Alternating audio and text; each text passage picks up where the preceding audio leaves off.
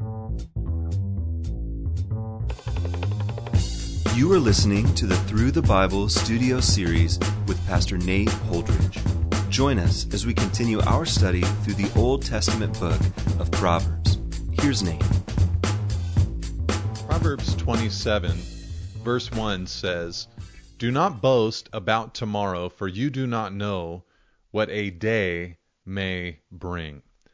Now, Proverbs like this are not anti planning. In other words, the Proverbs are filled with insights that encourage us to use our minds, to use our reason, and to plan and prepare for the future. Uh, we are to emulate the ant who stores up and prepares and works hard today so that his tomorrow can be successful. No, the idea of not boasting about tomorrow is not that we would refuse to prepare for tomorrow, but that we would understand the uncertainty of tomorrow. That's the concept. He says, For you do not know what a day may bring. Uh, the proverb is not anti planning, but it is anti pride.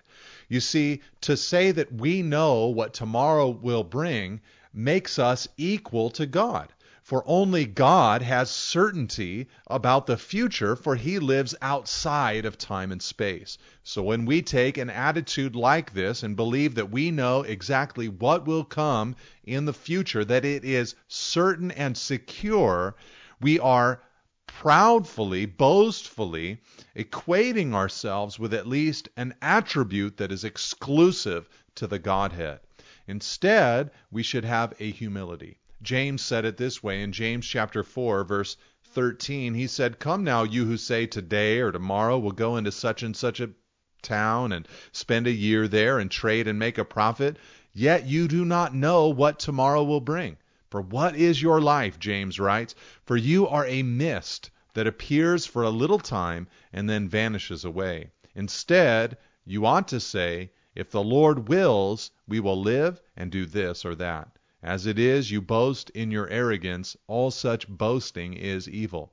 Now, in that exhortation, James gives us the appropriate attitude. We would say, if the Lord wills, we will live and do this or that. So, planning, but also understanding we do not know exactly what will unfold. Verse 2 Let another praise you, and not your own mouth, a stranger, and not your own lips. To praise yourself is evidence, basically, that you have not allowed the gospel to do its deep work on your heart. It really does seem that a true understanding of the gospel message destroys all human tendency to boast. Paul said in Romans 3, verse 27, after declaring briefly the glorious gospel on the backdrop of a broken and depraved humanity in Romans 1 through 3, he said in verse 27 of Romans 3, then what becomes of our boasting? It is excluded. By what kind of law? By a law of works? No, but by the law of faith. In other words, the gospel believer understands that they cannot boast in themselves uh, because it is all of grace, it is all of the Lord. Now, here in this proverb, the idea is that we ought to instead let another praise us, strangers, not our own lips. Now, this is great advice to keep close to the heart uh, whenever using modern means of communication. Uh, so often, we as human beings love to fish for praise. We love to try to get others to celebrate the work that we have done. But instead, we need to make sure that we're just, you know, keeping ourselves away from that and that we would just say, you know, I'm not going to praise myself. I'm not even going to fish for praise. I'm just going to, if someone sees something that is worthy of celebration, I'm just going to let them do it on their own rather than trying to prompt or preempt them. Verse 3 A stone is heavy, and sand is weighty, but a fool's provocation is heavier than both. Now, sometimes it's helpful in the Proverbs to look at various translations, and one very creative translation is Eugene Peterson's The Message translation, and he translated it this way Carrying a log across your shoulders while you're hefting a boulder with your arms is nothing compared to the burden of putting up with a fool. The idea here is that physical fatigue is painful, a stone or carrying a bag of sand, but it's nothing compared to the mental and spiritual fatigue that exists from dealing with a fool. It's exhausting work to carry stones and exhausting work to carry sand, but it is more wearying and painful to deal with the fool. I, I think that this proverb is good for us to remember as we just navigate human life. And for this reason, remember how exhausted many of the people in your life are. Because many of the people that are in your life, they are forced to, it's not their choice, but they are forced to deal with folly. And to deal with folly, it can be physically, but also mentally and spiritually taxing. And as we remember that, perhaps we'll extend a little more grace to those around us. Wrath, verse 4, is cruel, anger is overwhelming, but who can stand before jealousy? In other words, wrath and anger are hard to deal with because they're cruel and they're overwhelming, but the proverb paints jealousy as harsher than both. Jealousy is harsher than wrath. Jealousy is harsher than anger. A great example of this would be David, who suffered under the jealousy of Saul. That jealousy turned into wrath. That jealousy turned into anger. In a sense, this jealousy is what put Jesus upon the cross because the envy of the religious leaders drove them to desire his death. It says in Matthew 27, verse 18, that Pontius Pilate knew that it was out of envy that they have, had delivered Jesus up to him. Verse 5 Better is open rebuke than hidden love. Now, here, love actually leads to open rebuke at times. That's the idea here. Open rebuke versus hidden love. In other words, good love, healthy love will at times lead to an open rebuke. You know, the idea there is that we want to be open with our love for others. Uh, this stands as a great proverb for, I think, leaders, spouses, employers, parents, and anyone else responsible for other people. We cannot keep our corrections quiet and silent. It's fascinating to me how easy it is to offer a rebuke of someone else to someone else rather than to the person that should hear it and receive it. But on the flip side, we should make sure that we are giving open approval as well. Faithful, verse 6, are the wounds of a friend, profuse are the kisses of an enemy. Now, this is a similar idea to the previous proverb. Uh, we should not be deceived into thinking that those who only speak kindly to us are our friends. No, those who challenge us are oftentimes our friends. And so we must consider who is around us. Are these people that are going to challenge us and grow us, or are we only surrounding ourselves with people who will say the kind things to us? And do we think that anyone who challenges us is an enemy? One reason that people give sometimes for refusing to attend church gatherings is that they say, I feel judged. And the truth is, without a doubt, that is a reality in hypercritical churches. But often a person is not experiencing hyper criticism, but healthy conviction when they gather together with the body of Christ. And perhaps the very thing that is needed in their lives is a little examination. Because through examination, we get to where God wants to take us. You have to pause from time to time and ask the question, How am I doing before the Lord? Verse 7 One who is full loathes honey, but to one who is hungry, everything bitter is sweet. Now, this proverb stands as a great weapon against temptation that we are going to come across in life. In other words, uh, the way that you s- combat temptation is to be full. You know, the one who is full loathes honey. If, if they're already full, they're not going to eat the honey. But if they're hungry, then everything bitter is sweet. They tend to settle for less than the best because they have hunger in their lives. Unfortunately, you can easily see this happening all throughout humanity, and unfortunately, it happens often in the church. For example, someone is single, they want to be married, and because of their singleness, they're not satisfied with being alone, and so they begin to be hungry for anyone that can satisfy it, even in a minor degree, their feelings of loneliness. Instead, it would be better to be full Therefore, you would not enter into temptation to settle for someone that you should not engage with. You must fill yourself. But what do you fill yourself with? Well, we must fill ourselves with God. Consider how Jesus combated temptation. He said, Man shall not live by bread alone, but by every word that proceeds from the mouth of God. He said, it's written, You shall worship the Lord your God, and him only shall you serve. And he said, You shall not put the Lord your God to the test. The more that you're able to say, There is more to me than just what is physical, I am satisfied with God's word, the more you're able to say, He is the only one for me, the only one that I should serve.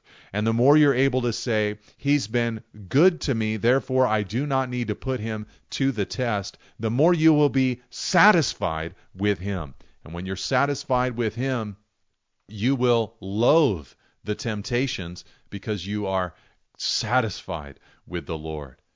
Verse 8 Like a bird that strays from its nest is a man who strays from his home. Now, this man described in this proverb is no man at all, for he neglects his duty. That's what's happening here. He strays from his home like a bird that strays from its nest. And so this man is rebuked. He is not praised because he's neglected his home, he's neglected his duty. Paul wrote in 1 Timothy 5, verse 8, of the men in the church, if anyone does not provide for his relatives, and especially for members of his household, he has denied the faith and is worse than an unbeliever. Now, these are stern words that serve as a warning to our modern generation that we should remain within our home, that we should take care of our duties. And too many men have strayed from their nest. I've seen many Christian men who have adopted so many hobbies and so many interests that keep them away from their home. But you must be a home bound man if you are going to marry and raise children. You must delight in your bride. You must delight in your children and put your focus as much as you can. You, of course, will need to work. You will, of course, need to earn a living and provide. But when you stray from your home in these other areas of life, you are inviting disaster into that environment. Verse 9 Oil and perfume make the heart glad, and the sweetness of a friend comes from his earnest counsel. Uh, here, the proverb is very basic. Earnest counsel from a friend is like oil and perfume's effect, it makes the heart glad. You know, when you receive good, earnest counsel from a friend, it just delights the soul. Verse 10 Do not forsake your friend and your father's friend, and do not go to your brother's house in the day of your calamity. Better is a neighbor who is near than a brother who is far away. Now, normally in the Proverbs, we'd have statements like this A friend loves at all times, and a brother is born for adversity. Proverbs 17, verse 17. But this proverb seems to exalt close by relationships especially in light of family ties that have become remote.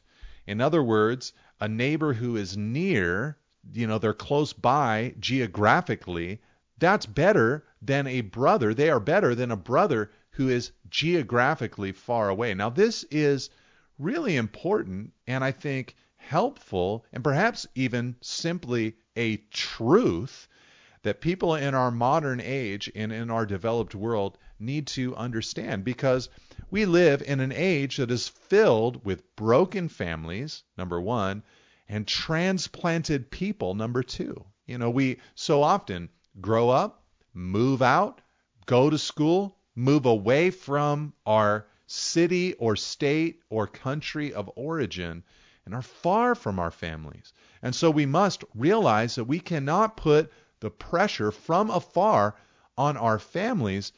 We need to actually find friends that are near to us in life geographically uh, to help us in the day of calamity. This is also helpful in an era where many have tried to find friendships and relationships through the digital space. And although that those can be real and can be helpful and can be wonderful, nothing can replace actually being in the presence of a friend where you are able to laugh together, cry together, speak together, and encourage one another. Be wise, verse 11, my son, and make my heart glad that I may answer him who reproaches me. Now, here the father has been teaching his son. So now he pleads his son to be wise. That's what the Proverbs are really all about a father pleading with his son to be wisdom or to live out the teachings that he has given. And so this exhortation is basically a father pausing to say, hey, all these Proverbs, receive them. All these Proverbs, listen to them. Make my heart glad that I may answer him who reproaches me. You know, the truth is, if the pupil or the student lives out what they've been taught from the Word of God, the teacher's heart is made glad. The teacher also can answer his critics, him who reproaches me, that the teaching works. He can tell his critics, look, the fruit is there. It's working in their lives.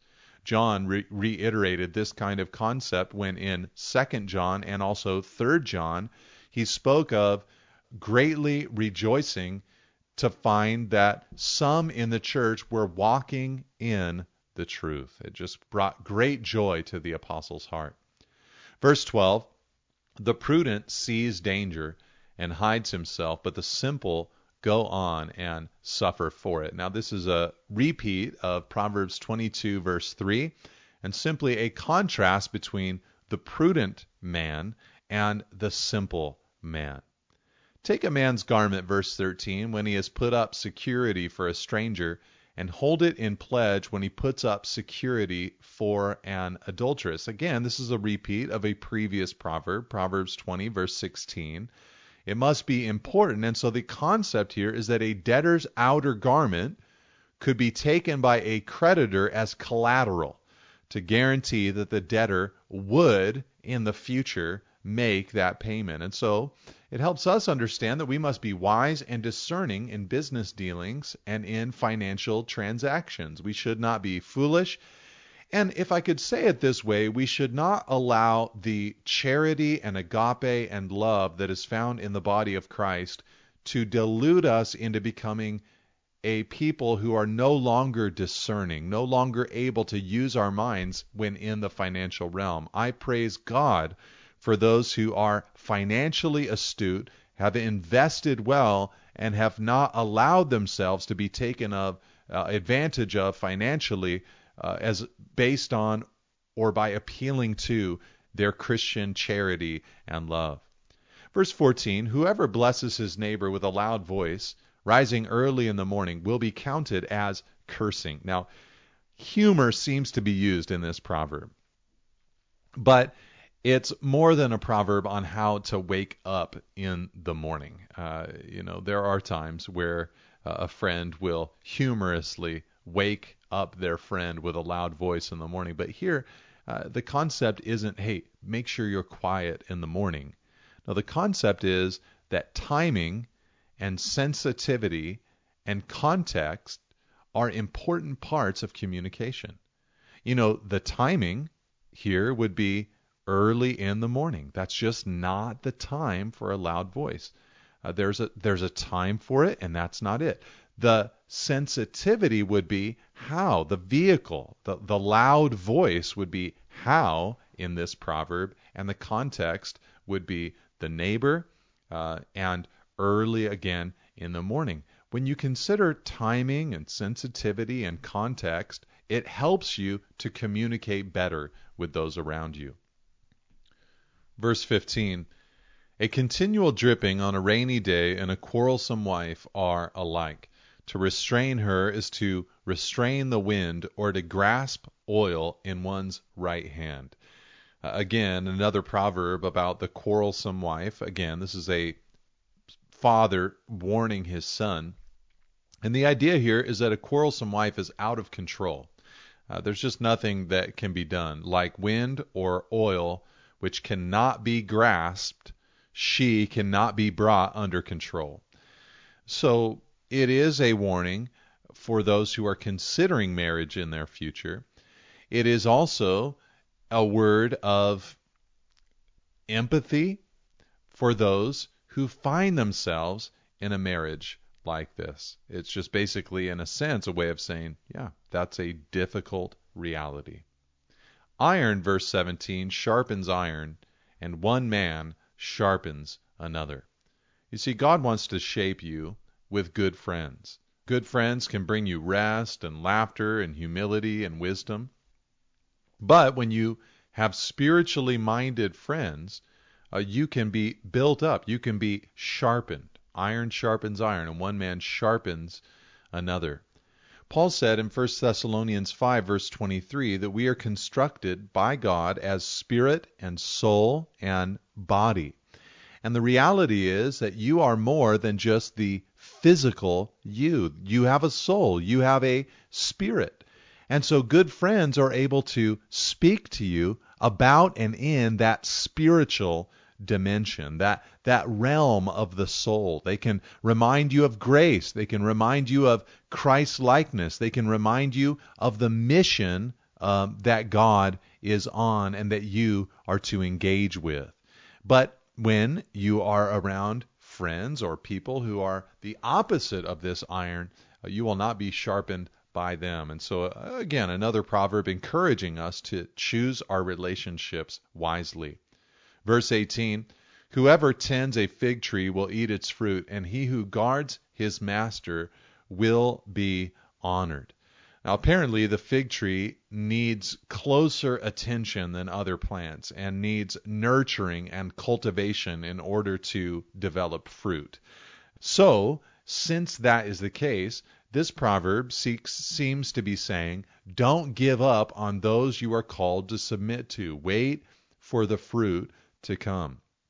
I remember years ago reading this particular proverb when I was serving in an assistant pastor pastoral role. And I sensed the Spirit impressing this verse upon my heart. You know, tend to your master, guard your master, uh, minister and help and aid this pastor that you are called here to serve. And if you do, like the person who tends the fig tree will eat the fruit, so also you will eventually be honored. As in water, verse 19, reflects face, so the heart of man reflects the man. Water can serve as a mirror to reflect your face. And of course, they were living in an era without photography and, and mirrors. And so for them, water would often be the time when uh, people would actually see themselves uh, more, most clearly. And so he says here, so also your heart offers a true reflection of the true you. As in water, face reflects face, so the heart of man reflects the man. And this is beautiful because it's the heart, of course, that Jesus came to change. Uh, he did not he, he did come to bring us new bodies uh, that we'll receive in glory, but he did not come first to deal with the new body, but to deal with the heart. Yeah, out of the heart comes all types of sins, but Christ can change the heart. Verse 20 Sheol and Abaddon are never satisfied, and never satisfied are the eyes of man. Uh, these words, Sheol and Abaddon, are Old Testament words for hell, and it's saying here that they are never full. Neither are the eyes of man. The, the, the, we are constantly lusting, we are constantly desiring. 1 John 2, verse 16 says that all that's in the world, the desires of the flesh and the desires of the eyes and pride of life, is not from the Father, but is from the world. These desires are never quenched. Verse 21 The crucible is for silver, and the furnace is for gold, and a man is tested by his praise. You know, the reality is that one of the deepest trials that you will ever go through are the trials of your successes. You see, when you are successful, you are incredibly tested. Because in those moments, the temptation will be to receive praise and to forget God. And the question is, how will you and how will I respond to success? Will financial security give us false confidence? Will career advancement become the idol that we worship? Will the discovery of the gift of the Spirit fill us with pride? Will the growth of a family cool our love for God? And will the fruitfulness in our church dry up our prayers for that church? You see, when we are successful or when things are fruitful, we so often cease to press in to the Lord. And so we are tested by our praise. Verse 22 Crush a fool in a mortar with a pestle, along with crushed grain, yet his folly will not depart from him. You see, grain becomes usable by crushing it with the pestle, but when the fool is crushed by his folly, well, nothing good happens. He remains a fool. Know well, verse 23, the condition of your flocks, and give attention to your herds. For riches do not last forever, and does a crown endure to all generations? When the grass is gone, and the new growth appears, and the vegetation of the mountains is gathered, the lambs will provide your clothing, and the goats the price of a field. There will be enough goat's milk for your food, for the food of your household, and maintenance for your girls. Now, of course, not everyone is a literal shepherd, but all have a sphere to shepherd. And here we see lessons that are helpful to faithful stewardship. Number one, we see that we are to assess conditions. Know well the condition of your flock. We should take a look at, you know, our organization or our family or our sphere of responsibility. Number two, success is not guaranteed, so do not coast. You know, he says riches do not last forever, and a crown does it endure to all generations? It's not guaranteed. You don't know what the future holds. And number three, we learn we are to prepare for the future. These lambs will provide your clothing, and the goats the price of a field. And we should work hard. There is going to be enough milk for your food and, and maintenance for your girls. The idea here is that we must be hard working individuals. God bless you. Thank you for listening. For additional resources and teachings, or to contact us, please visit us at nateholdridge.com.